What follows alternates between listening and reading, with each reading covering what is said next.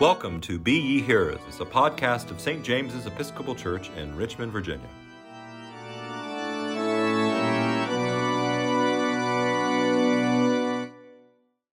Our gospel begins with Mary saying a relative, Elizabeth.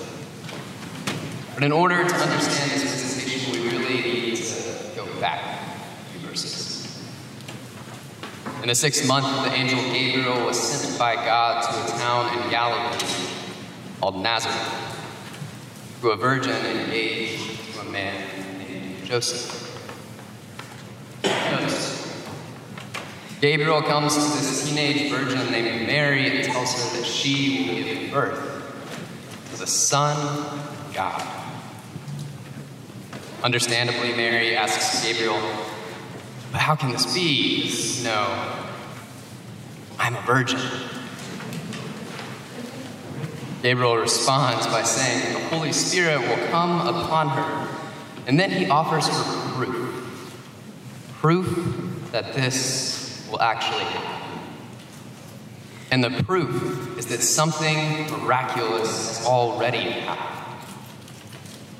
In her old age, Mary's relative Elizabeth has become pregnant. So Mary responds, seemingly convinced Here am I, servant of the Lord. Let it be with me according to your word. On my first day of preaching class in seminary, we did a little exercise with this passage. We were split into multiple groups and acted out this scene multiple times. Except that each time we acted it out, Mary conveyed a different emotion. For example, when I just read Mary's response, I read it with confidence. And this is traditionally how we've read this passage. But listen to Mary's response read slightly differently. See if you can tell the difference. Here am I, servant of the Lord. Let it be with me according to your word. Do you hear the difference? Maybe a little fear in the place of confidence, doubt instead of straightforward belief. The whole point of this exercise was to show that our interpretation is at least partially based on how the scripture is read. Because the printed word always leaves a little bit up in the air, a little bit of ambiguity. I'm sure you know this if you've ever tried to convey sarcasm in text or in an email. Because if you're anything like me, immediately you send that message, you get a pit in your stomach, just worrying that maybe they won't catch on to the joke. This raises the question what if Mary wasn't quite as confident as our traditional readings suggested? I mean, she had every reason in the world not to be. She was a teenager who was just told she was going to give birth to God's son. As soon as she started showing, the rumors would start. And she'd be ostracized by both friends and family. So, on one hand, if what the angel said was true, her life would be utterly changed forever. And on the other hand, if none of this was real, she was likely experiencing some kind of mental health crisis. So, wouldn't it be understandable for her to be just a little afraid? To feel just a little bit of disbelief? And to just be in shock? But Luke doesn't tell us what she felt. He leaves it ambiguous. And then he carries forward this ambiguity to today's gospel. Because immediately after Gabriel leaves, in the very next verse, what does Mary do? She rushes to see Elizabeth. But why? Remember, Elizabeth was Gabriel's proof. So, why did Mary go see Elizabeth second Gabriel left? Was it to throw her a baby shower? Was it because she needed to get out of town be with a relative before the rumors? Or was it because she needed proof of what the angel told her? Was this journey rooted in joy for her relative's good fortune, in fear of the future, or in doubt and disbelief of what the angel had said? Or was it maybe some combination of all of these? Again, Luke doesn't tell us. The ambiguity lingers. But as soon as Mary enters Elizabeth's home, any doubts that she may have had disappear when the child leaps from within Elizabeth's womb, proving that what the angel had said was true. And then we're told that Elizabeth starts praising. Blessed are you among women, and blessed is the fruit of your womb. And why has this happened to me that the mother of my Lord comes for as soon as I heard the sound of your greeting, the child in my womb leaped for joy. And blessed is she who believed that there would be a fulfillment of what was spoken by the Lord. Blessed is she who believed. Maybe belief is more complicated like to admit. Maybe it's something more nuanced simple cognitive assent. Maybe it's slightly more fickle, constantly waxing and waning, always containing and maintaining at least some degree of doubt. In need occasionally being propped up by those in our community, our Elizabeths. Or as I've heard it described before, maybe belief is just trusting something enough to act as if it's true. Luke tells us that Mary accepted God's call. Let it be with me according to your word, she says. But Luke doesn't tell us much else.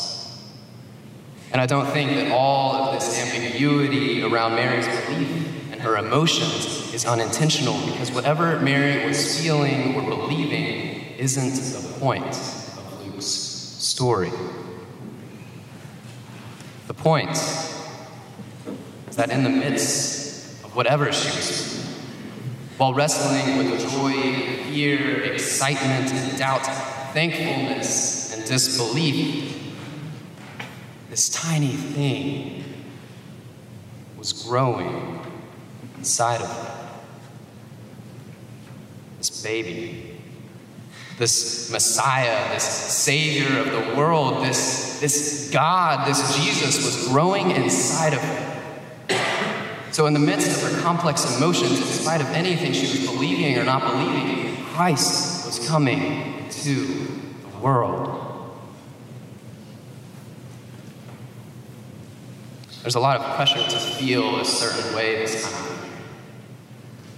I wonder if you felt it. In the Advent season specifically, we're encouraged to get penitent, penitent, to be contemplative, to strengthen and flex our spiritual muscles and, pre- and prepare a place for Christ in our hearts, with the assumption being, if we fail to do so, maybe Christ won't bother to come at all. And maybe, just maybe, if we do a good enough job of all of this, we can make our way back to God by Christmas.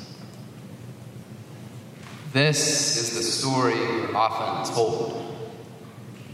And this is the story that we often tell ourselves. The story of our journey to God. I love Advent. I love everything it stands for the penitence and contemplation and all of that. But what if on this fourth Sunday of Advent, we look back on the past four weeks and feel like we failed? like we've just squandered Advent away. Hopefully, I'm not alone in this, but what if we didn't spend all of the hours in prayer that we would have liked to? What if we ended up skipping over half of the readings and devotional we bought back in November? What if we were simply too tired and exhausted and worn out to get an intentional, to be contemplative, and to strengthen and flex our spiritual muscles, and to prepare a place for Christ? And what if we not only don't feel like we should, but also after the past two years we've all had, we're having trouble believing anything at all this Advent? and then, on Saturday, Christmas will come. And we're expected to just flip this switch and celebrate for 12 straight days. You may be worried that you won't feel the right way on Christmas either. Maybe instead of being a time of joy, it will be a time when all you can feel is the absence of us. But this story, this story of our journey to God, this story that we can feel our way to God, or believe our way to God, or do our way to God, is not a true story. It's certainly not Mary's story. It's also not the story of Advent or the story of Christmas. And it's not good news. The good news is that in the midst of whatever we're feeling or not feeling, believing or not believing, doing or not doing, God in Christ has come and is coming again. The good news isn't the story of our journey to God, but it's the story that in our ineptitude and inability to feel the right things, or believe the right things, or do the right things, God journeyed to us.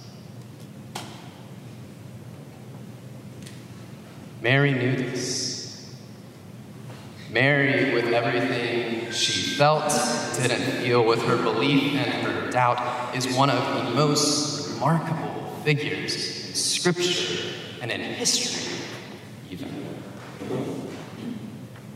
Because, in spite of all of these emotions and possible doubts, for nine months she was chosen and allowed herself to become God's temple.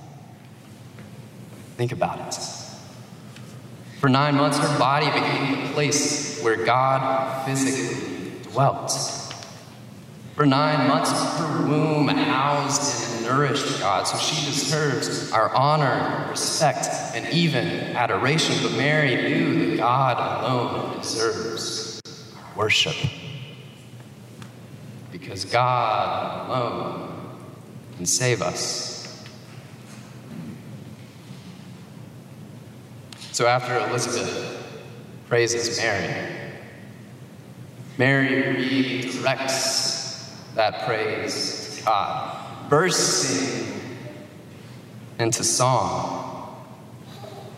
A beautiful song that proclaims that while she is blessed chosen as God's vessel and to be a part of God's story of redemption, God is the one who has come to save us. God is the one who is setting all things right.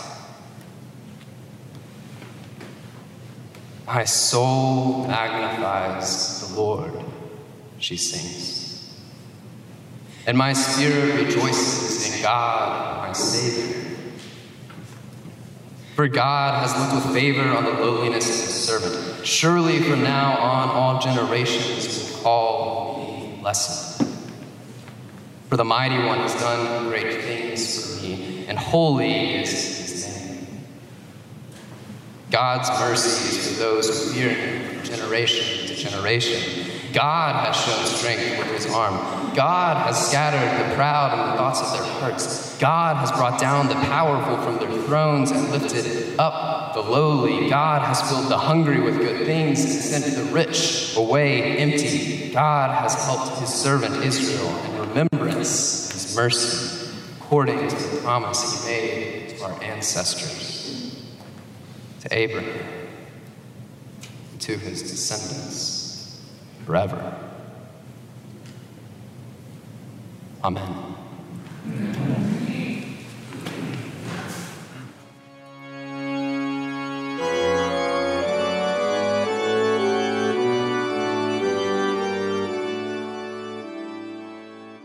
Thank you for listening to Be Ye Hearers. For our full worship service, go to doers.org slash live. To learn more about St. James's, go to doers.org. We hope you've been touched by the Holy Spirit today. We look forward to being your companion on your spiritual journey.